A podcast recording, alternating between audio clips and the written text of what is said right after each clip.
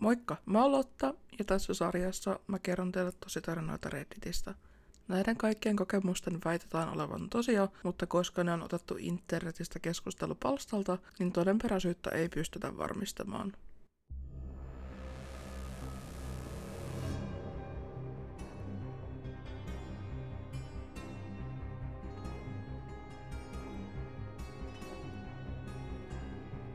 Yksi päätös. Teininä ollessani olin kootti, mustat hiukset, mustat vaatteet, tummat meikit ja omistin jopa maiharit. Kaverini ja minä perinteiseen koottityyliin hengailimme paikallisella hautausmaalla. Aluksi kävimme siellä vain huvin vuoksi, mutta pian olemme pitää sieltä löytämästämme rauhallisuudesta. Se kaikki kuitenkin muuttui yhtenä yönä. Kaverini soitti ja kysyi, että haluaisinko nähdä, ja minä suostuin – Kukaan muu kavereistamme ei päässyt. He olivat joko töissä tai palautumassa eilisillan bileistä, joten olimme kaverini kanssa keskenään. Kaverini nappasi minut kyytiin ja ajoimme hautausmaalle. Hengailimme kahdestaan, poltimme tupakkaa ja keskustelimme hänen viimeaikaisista ongelmistaan, joita hänellä oli ollut poikaystävänsä kanssa, kunnes huomasimme, että mäen päällä, missä mekin olimme, suunnilleen 30 metrin päässä meistä, oli sytytetty nuotio. Hautausmaa on lähellä läheisen yliopiston opiskelijoiden asuntolaa, ja eipä siis ihme, että opiskelijat tulivat tänne pilettämään. Huokaisimme kaverini kanssa, sillä tiesimme, että meidän pitäisi pian lähteä. Hautausmaalla ei saanut olla yöllä ja tiesimme, että poliisit ilmaantuisivat paikalle, koska jotkut juntit olivat päättäneet sytyttää nuotion. Poltimme tupakkamme loppuun ja lähdimme.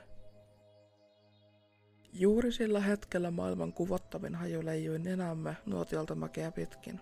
Kaverini yökkäsi ja peitti suunsa. Minä ähisin ja sanoin, mitä helvettiä? Kaverini puristi päätään ja totesi, en tiedä mitä he touhuavat, lähdetään nyt vaan. Pääsimme autoon ja toinen meistä, en rehellisesti ottaen muista, että kumpi, ehdotti, että ehkä pitäisi mennä katsomaan, mitä sillä nuotiolla oikein tapahtuu. Vatsassani vääntelehti ja tunsin, kuinka kylmät väreet virtasivat kehoni läpi. Kaverillani oli pakko olla samanlainen tunne, koska molemmat sanoimme samaan aikaan, että ei, meidän pitäisi lähteä. Kaverini käynnisti auton ja katsoi olkansa yli peruuttakseen. Katsoin yhä mäen päälle. Joku hahmo astui nuotion eteen. Näin siitä vain varjon, mutta olin aivan varma, että kuka ikinä se sitten olikaan, tarkkaili meitä. Pelon tunne valtasi minut ja huusin, aja, aja, aja, huutain yhä kovemmin ja paniikinomaisemmin joka sanalla.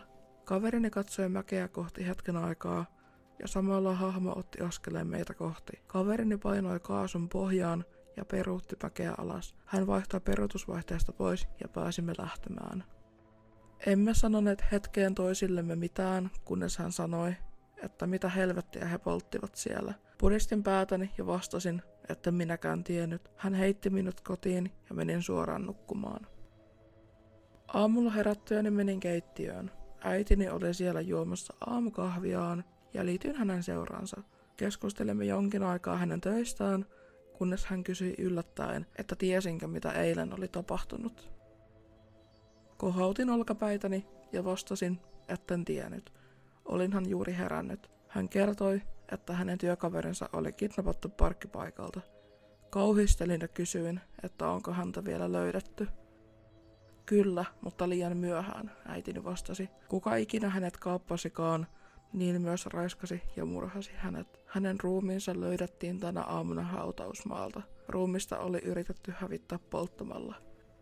Se oli siis sen nenämme kantautunut haju, mietin. Sanomattakin varmaan selvää, että me enää viettäneet aikaa hautausmaalla öisin.